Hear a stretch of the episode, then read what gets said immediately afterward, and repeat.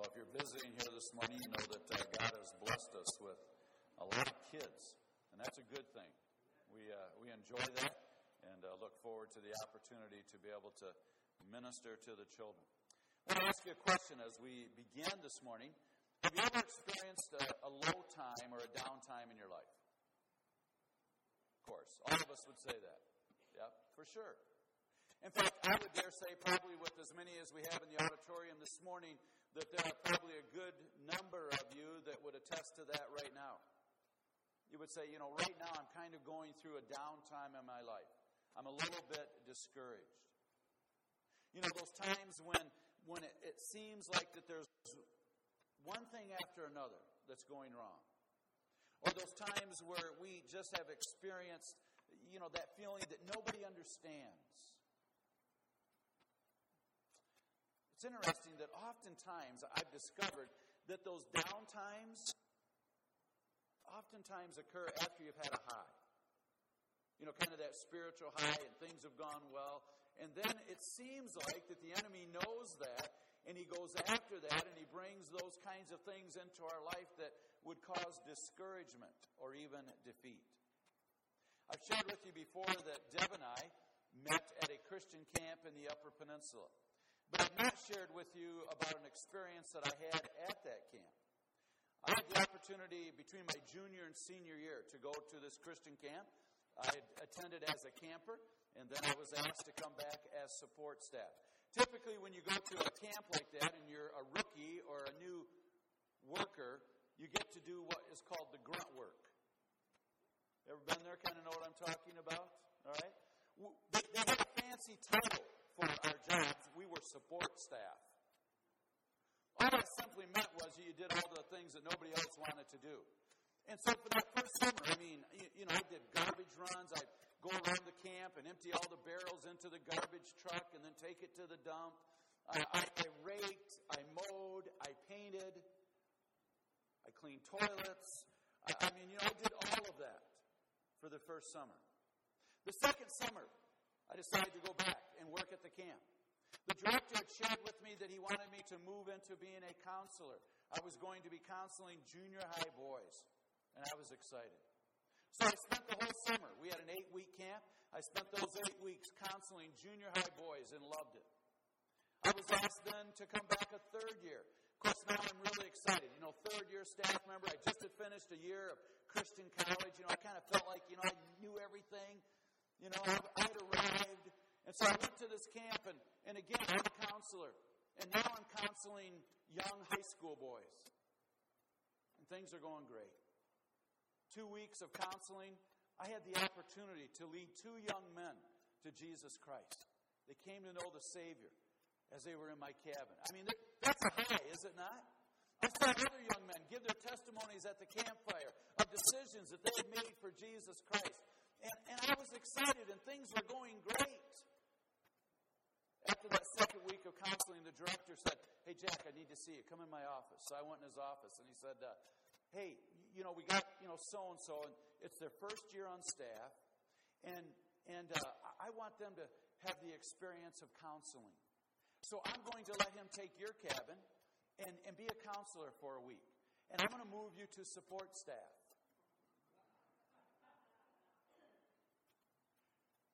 Okay, I, you, you, know, when, when you're about 20 years old, you know, you, you, you don't always process everything real well. Even when you're 50, I'm not going to tell you all that. You don't process things always correctly. You know. And, and, and this guy, I mean, his first year, you know, at camp, as on staff. Now, he's college age, and I understand, you know, he's a little bit older, and he, and he wanted to have him have the experience. And, and so he said, you know, that, that'll be all right, won't it? And yeah, yeah, that'll be all right. But it wasn't all right. right? I got to tell you, you know, I, I, I can remember specifically, we had a great big building. It was called the Miracle Building because they were able to put it up. Uh, the, the Kresge Foundation helped them put it up. And it was this huge building. On one end of it was what they called the tabernacle, and the auditorium, and the other end was the kitchen and the dining room, and then in between was kind of a bookstore and fellowship. It was a huge building. And so for the rest of that week, I was in charge of the exterior of that building. You know, I picked up paper. I raked leaves. I power washed. And I got to tell you, when, you know, that second day I'm out there and I'm raking leaves. And I'm thinking, what is this?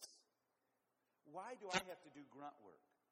I, you know, I put in my time. I spent a whole summer one year doing that. My second summer, I, am a full-time counselor. My third summer, I, you know, I finished a year of Christian college. I should be a full-time counselor. And I, and I have to admit to you, I started feeling sorry for myself. You know, I'd earned the right to be a full-time counselor. It's my cabin. This isn't fair. God, why are you allowing this? Immature? Yes. Wrong attitude? Of course. But I still had it. I still had to work through it and deal with it. You know, by the end of that week, God did do a work in my heart. He, he began to take me out of that low time. He began to speak to me. I began to see things maybe a little bit differently. Do you know what that's like? Have you ever been there in that kind of situation? Sure you have. It may not have been in a, in a working situation. It may not even had some spiritual connotations to it. But I think all of us have been there. Well, this morning, as we continue our series on David, we're going to note a downtime in his life. A time when his faith was greatly impacted. A time when he was discouraged. A time when his faith was actually, you might say, weakened. Even a time when he feigned being crazy. So if you take your Bibles this morning and turn with me to 1 Samuel chapter 21. You find 1 Samuel chapter 21.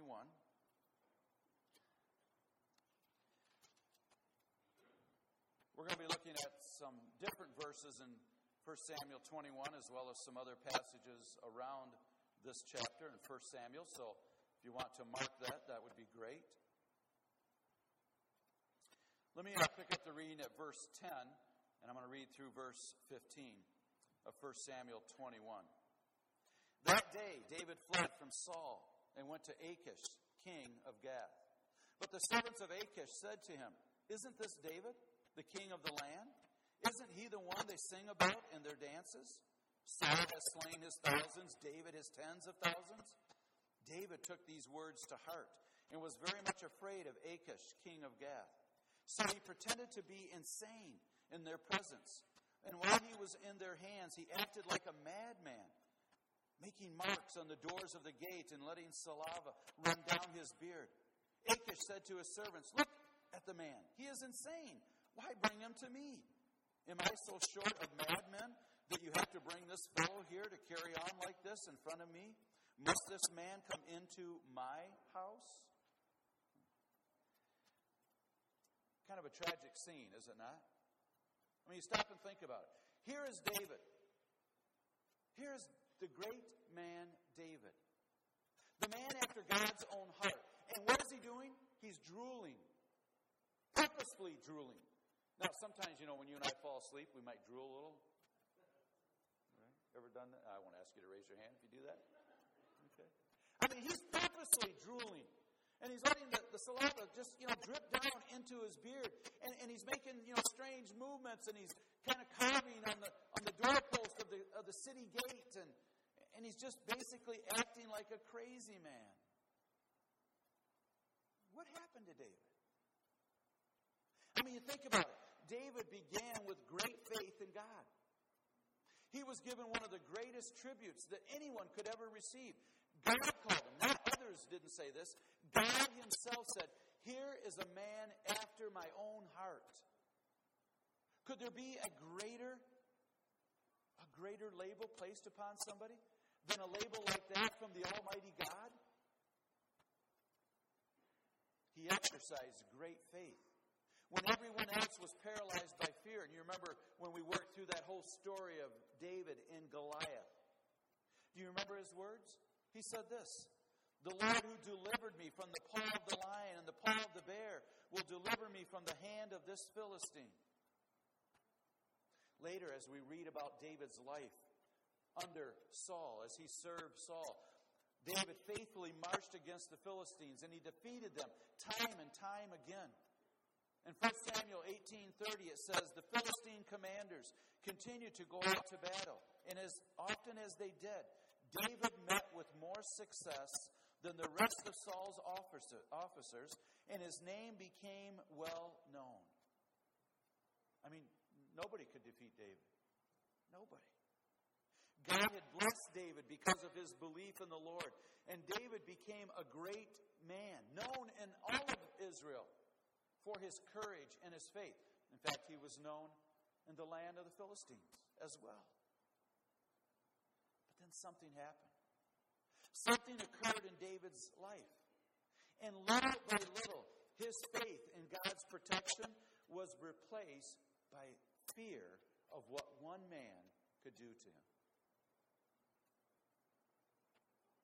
And so David gave in to his fears. Now, before we judge David too harsh, and I have to be careful of this as well, we need to understand that David's fear is real. And it's an understandable fear. Because the very king whom he had served as an armor bearer and had been a personal musician to was out to kill him. But David's fear led him to flee for his life.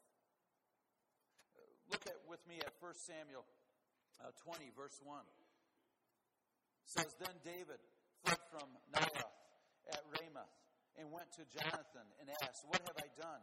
What is my crime? How have I wronged your father that he is trying to kill me? Says David fled.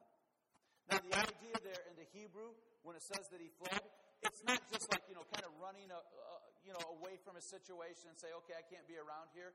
The whole idea here with this word fled or fleeing gives the connotation of fleeing for your life. Being so frightened that you're running away because you, you think that your life is in grave danger. And that's indeed what David was doing. We already read in 1 Samuel 21:10 that David fled. He fled. So, two times in just a brief instance, we see David fleeing. He's running away. He cried out to Jonathan, What have I done? Do you get a sense that maybe his heart is a little anxious? I do. He was overwhelmed, he was discouraged. And again, what a change. What a change from when he had faced the giant. And when Jonathan tried to answer his fears with some positive words and reassurance, David remained skeptical and nervous. Now, again, in fairness to David, we must acknowledge that he was right about Saul. And Jonathan was naive about his father's intentions. Saul did want to kill him. But David's problem, David's problem was that he stopped trusting God to protect and deliver him. Have you ever lost perspective on the past? Have you ever forgotten what God has done for you in the past? See, for David, that included faith in God's power in his deliverance. See, we just read about. What about the lion? What about the bear? What about the giant Goliath? God had delivered him from all of that. And seemingly, David ignored what had transpired, even in Ramah. We didn't read about that, but sometime read about that in 1 Samuel 19 of how God miraculously intervened. Saul sent three different armed men to kill David. And each time, God miraculously intervened. And they were so overcome by the Holy Spirit that they did not carry out their plans. In fact, David, excuse me, King Saul himself came, and the same thing happened. And David, even in that short instance, forgot how God was there for him, protecting him, delivering him, watching out for him.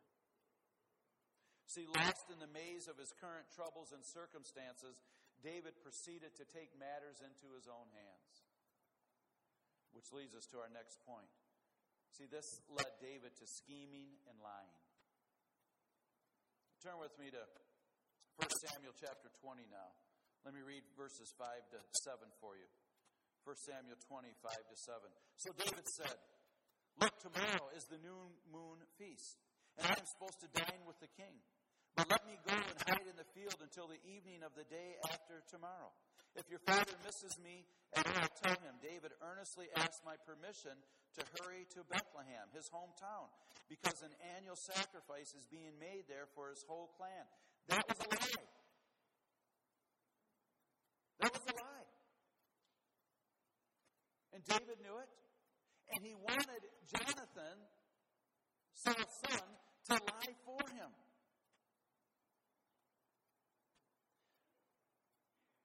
David schemed to involve the king's son in his scheme as well that included lying. Do you read anything there where God is in David's plan? I don't. In devising the scheme, David didn't consult the Lord at all. In fact, we don't even see the name of the Lord mentioned.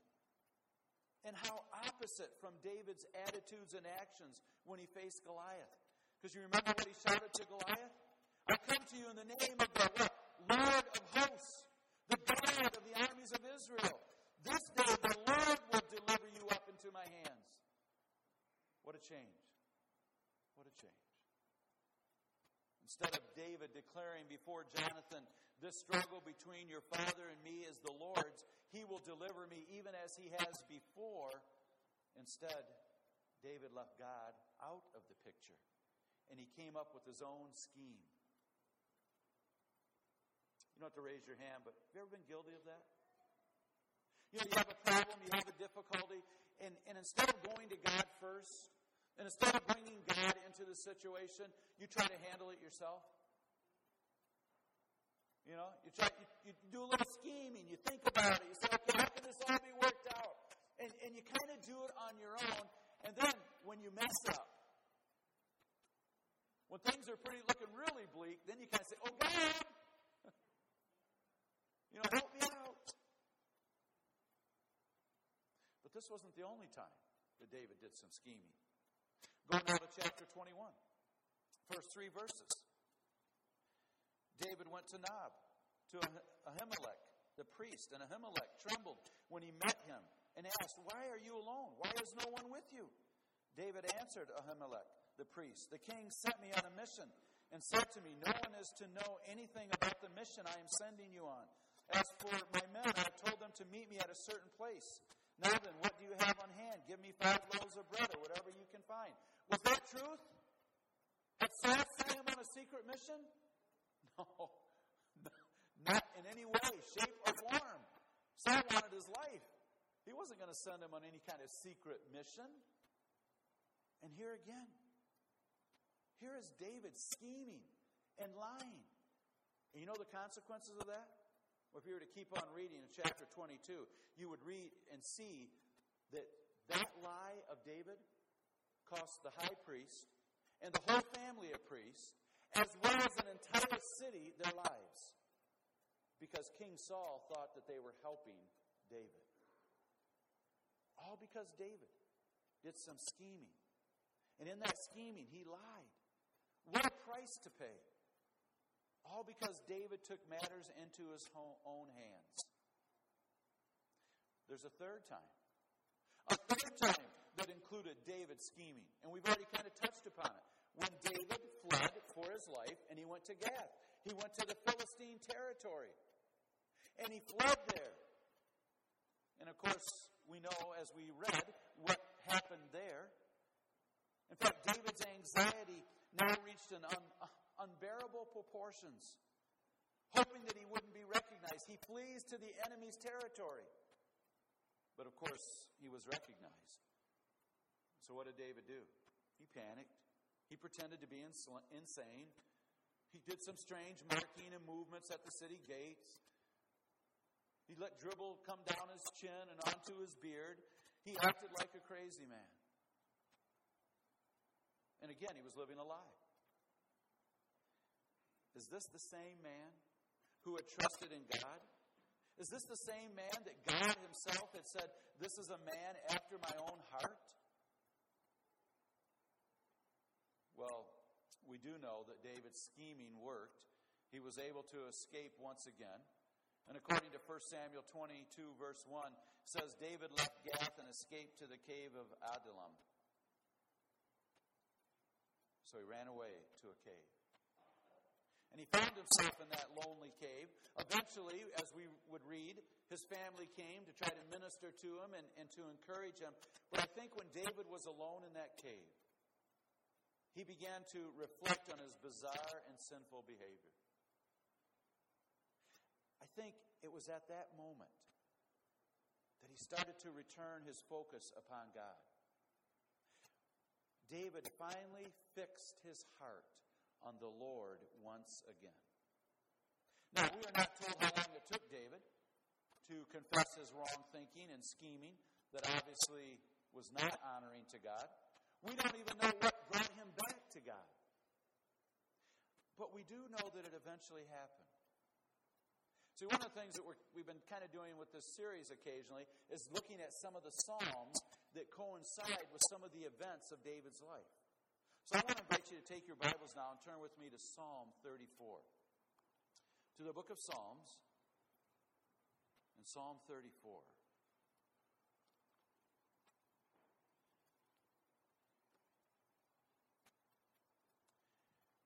Some of you uh, in your Bibles will have an inscription at the top of this psalm. Now, not all Bibles do this, but some of you will have a Bible that will have an inscription on it. And the inscription might read something like this Of David, when he pretended to be insane before Abimelech, who drove him away, and he left. Now, I want you to understand that the king of Gath was sometimes called Achish, and he was sometimes called Abimelech. I don't know why he had two names. Some think that Abimelech actually was just kind of like a formal title, but it's referring to this same king, the king of Gath, Achish. Obviously, I don't think that David wrote this psalm when he was pretending like he was crazy. I don't think he had his pen and paper there, you know, and he's pretending like he's crazy, and, and now he's writing this psalm. It just doesn't make sense. As soon as he stopped pretending like he was crazy and he, and he ran away for his safety, the Bible says, and we just read it, he went to the cave, did he not? He went to the cave of Adullam. The psalm indicates that when he pretended to be insane is when this was written. I think it was actually written in the cave.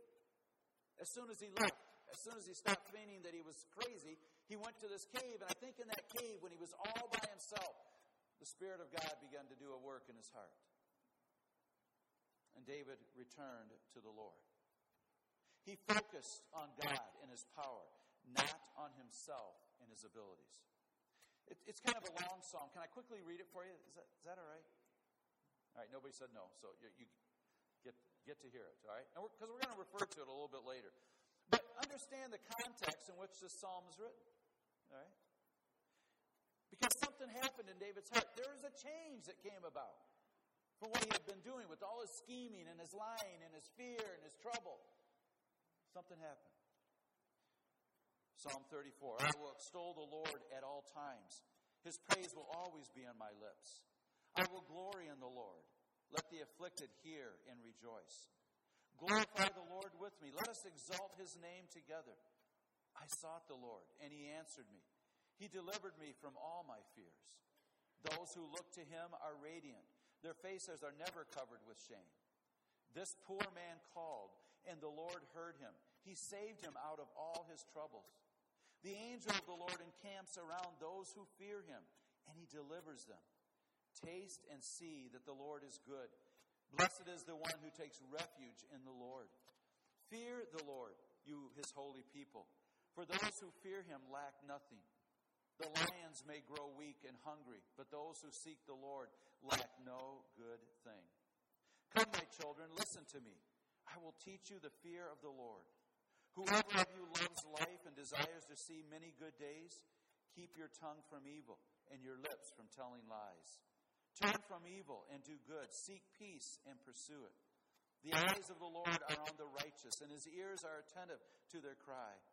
But the face of the Lord is against those who do evil, to blot out their name from the earth. The righteous cry out, and the Lord hears them. He delivers them from all their troubles. The Lord is close to the brokenhearted and saves those who are crushed in spirit. The righteous person may have many troubles, but the Lord delivers him from them all. He protects all his bones, and not one of them will be broken. Evil will slay the wicked. The foes of the righteous will be condemned.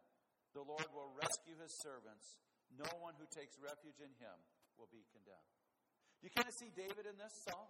Do you see what David has gone through in this song? I mean, I like it, you know, in the middle there he talks about that, that those keep your tongue from evil and your lips from telling lies. he kind of realized that, boy, you know, this is what I've been doing. I've been doing evil. I've been telling lies. But as I trust in God, as I place my faith back in Him, He'll keep me from doing this anymore. I think David may have written this song to encourage us and to exhort us to always keep our focus on the Lord. Have you ever lost your perspective regarding God? Have you ever forgotten God's promises and His provisions in your life? Have you ever taken matters into your own hands and made a mess of things because, you know, you just really haven't trusted in God like you should have? Probably most of us would have to say with a strong affirmative, yes, I've done that. Many years ago, the evangelist George Gardner was holding special meetings, a week long meetings, and God was blessing. And it was evident that God was using him in a very special way. During this time when he was doing evangelistic meetings, his only income was that which he received when he would get love offerings and gifts from the churches or the towns where he would hold his meetings. He had a family of four to provide for, so obviously he needed those love gifts and monies to be able to feed his family and pay his bills and to continue with his travels and so forth. In one of those towns where Lord, the Lord was just blessing him and things were going good, his last meeting, the leader got up and he, and he stood before the crowd and he said, I just want you to know tonight that our, our our entire offering, the love offering, will be given to Brother George in, in appreciation and thankfulness for his sharing of the Word of God. And so I just want you to know that as everyone gives, that entire offering will go to him. After the meeting, one of the ushers enthusiastically showed him the total from the adding machine. And it was a generous sum. And and, you know, and Reverend Gardner was thankful because this money then will allow him to, to be able to pay his bills and sustain his family for a couple of weeks. As he was getting ready to leave, and, and the leader came up to him, he, he, you know, he handed him the check, and he took the check and he placed it in his pocket because, you know, you don't look at the check right in front of somebody. So he got that check and, and he left the building. And when he got to his car, he opened up the check and he saw that it was just for half of the amount that the head usher had showed him that the adding machine had added up. He drove back to his hotel, all the time stewing, as you can imagine, all the time just thinking and trying to process this. He just had come off a week of, of, of meetings, and people had gotten saved and committed their lives to Jesus Christ, and and now all that he could think about was being shortchanged by that leader. He tried to go to sleep. But again, those thoughts came to his mind of being shortchanged.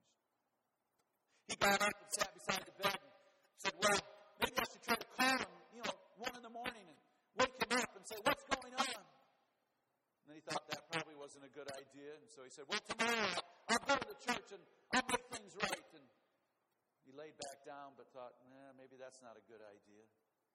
Then he thought, well, I'll write a letter. I'll write a letter to the board. At least they should know about this. And he tried to go to sleep, and again, sleep would not come. Finally, after he'd been stewing and angry and discouraged, he, he went to the Bible. and he said, I don't usually do this, but I, I just opened the Bible. And he said it opened up to Psalm 37. And he felt the full force of some of the words in that song. Words like this Do not fret because of evil men. Trust in the Lord and do good. Delight yourself in the Lord. Commit your way to the Lord. Refrain from anger and turn from wrath. George closed the Bible set it down, got on his knees. And he said, Lord, what a fool I've been Please forgive me. Keep the other fellow awake. I'm going to get some sleep.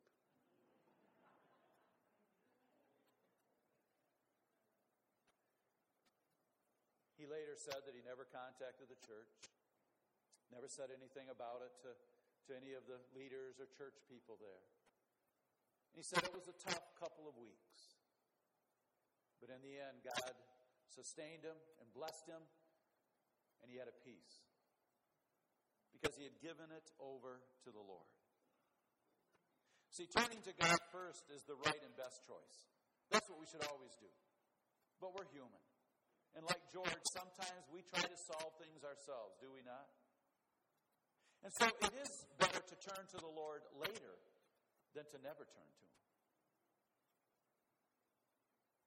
See, David blew it. I mean, you can't help as we've read through these schemes to realize that David blew it. And in his blowing it, he actually got caught up in a lie and he lied. And people were hurt because of his lie. That's a whole city lost their lives because of David's lies. But David did eventually return to the Lord.